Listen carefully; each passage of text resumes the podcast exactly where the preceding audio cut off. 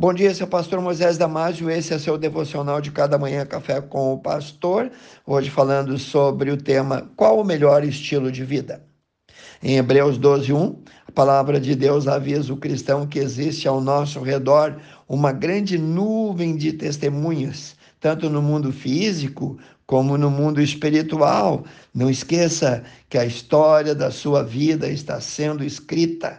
Cada palavra que sai da sua boca está sendo anotada, os seus pensamentos sendo esquadrinhados, nossos passos não podem ser apagados, nossa boca vai falar daquilo que o nosso coração está cheio.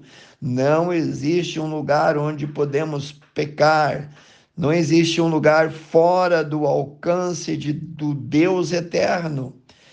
Não há nada oculto dentro de nós que Deus não conheça. Deus está nos alertando do perigo do pecado e suas consequências, dos embaraços que nos rodeiam.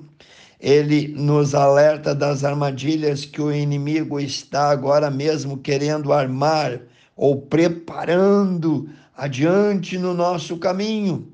Deus nos faz ver o quão perto está o inimigo de nós. O cerco do inimigo é constante. O inimigo acha que todo pecador tem um preço e ele procura te avaliar, te estimar, te aferir e descobrir o preço de cada um. Muitos querendo viver uma vida milionária, uma vida abastada, uma vida de usura, uma vida de engano, usam de todo meio ilegal para chegar lá.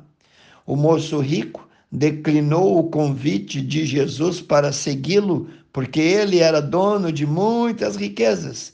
No livro de Mateus, capítulo 6, versículo 24, nós lemos: Ninguém pode servir a dois senhores, pois odiará um e amará o outro, ou se dedicará a um e desprezará o outro. Vocês não podem servir a Deus e ao dinheiro, disse Jesus. Decida hoje que estilo de vida você quer ter. Na vida espiritual, muitas pessoas apresentam suas desculpas para fazer tudo do seu jeito. Desculpas, pretextos, não tiram a culpa, nem tiram o pecado de nossas vidas. Fomos comprados por Deus através de Jesus para vivermos em santidade para Ele. O ímpio segue os seus desejos carnais, os seus próprios instintos, vivendo na vontade da carne 24 horas por dia. E essa é a única porção, é o único céu que eles terão aqui na terra, desse lado da eternidade. Depois da morte, viverão para sempre no lago de fogo que arde com enxofre, preparado para o diabo e seus anjos. Decida já, tudo agora e fogo eterno depois, ou Cristo agora e vida eterna depois. O verdadeiro crente pode dizer de coração limpo aquilo que está em Filipenses 3, 20 e 21, vou ler para ti.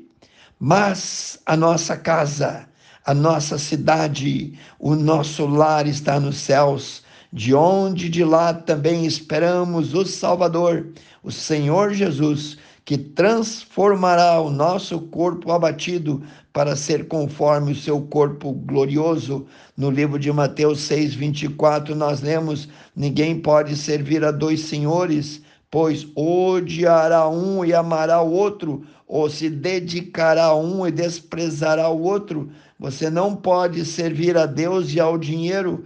Os textos bíblicos não reprovam o fato de alguém possuir dinheiro, investimentos ou bens, desde que, e eu disse desde que, sejam adquiridos do modo correto, do modo moral, do modo honesto. No Velho Testamento, muitos homens eram ricos e suas riquezas simbolizavam as bênçãos de Deus. Por outro lado, temos diversas advertências, avisos sobre o risco de que o dinheiro representa. Paulo disse que o amor ao dinheiro, não o dinheiro em si, o amor ao dinheiro é a raiz de toda espécie de males e muitos se desviaram da fé por causa dele. 1 Timóteo 6,10. Leia lá. Quero ler para ti um trecho bem conhecido na Bíblia, a história de Zaqueu. Preste bem atenção. E tendo Jesus entrado em Jericó, ia passando, e eis que havia ali um homem chamado Zaqueu, e era esse um chefe dos publicanos, e era muito rico, e procurava ver quem era Jesus, e não podia, por causa da multidão, pois era ele de pequena estatura. Correndo adiante, subiu em cima de um sicamoro para o ver, porque Jesus havia de passar por ali.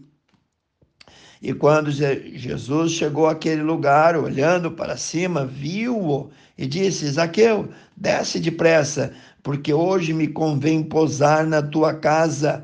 E apressando-se, Zaqueu desceu e recebeu Jesus alegremente. E vendo todos isto, contrariados, murmuravam, dizendo que Jesus entrara para ser hóspede de um homem pecador. Levantando-se então, Zaqueu disse a Jesus, disse ao Senhor: Senhor, eis que eu dou aos pobres metade dos meus bens, e se na alguma coisa tenho defraudado alguém, o restituo quadruplicado. Disse Jesus: Hoje veio salvação a esta casa, pois também esse é filho de Abraão, porque Jesus, isto é, o Filho do Homem, veio buscar e salvar o que se havia perdido. Pense nisso. Quero orar contigo, precioso Deus eterno Pai. Cada criança, cada jovem, cada adulto, Senhor, seja alcançado por tuas bênçãos. Transforme e muda vidas, Senhor. Eu peço, ore em nome de Jesus, amém. Se você gostou desse devocional, passe adiante e eu te vejo no próximo Café com o Pastor.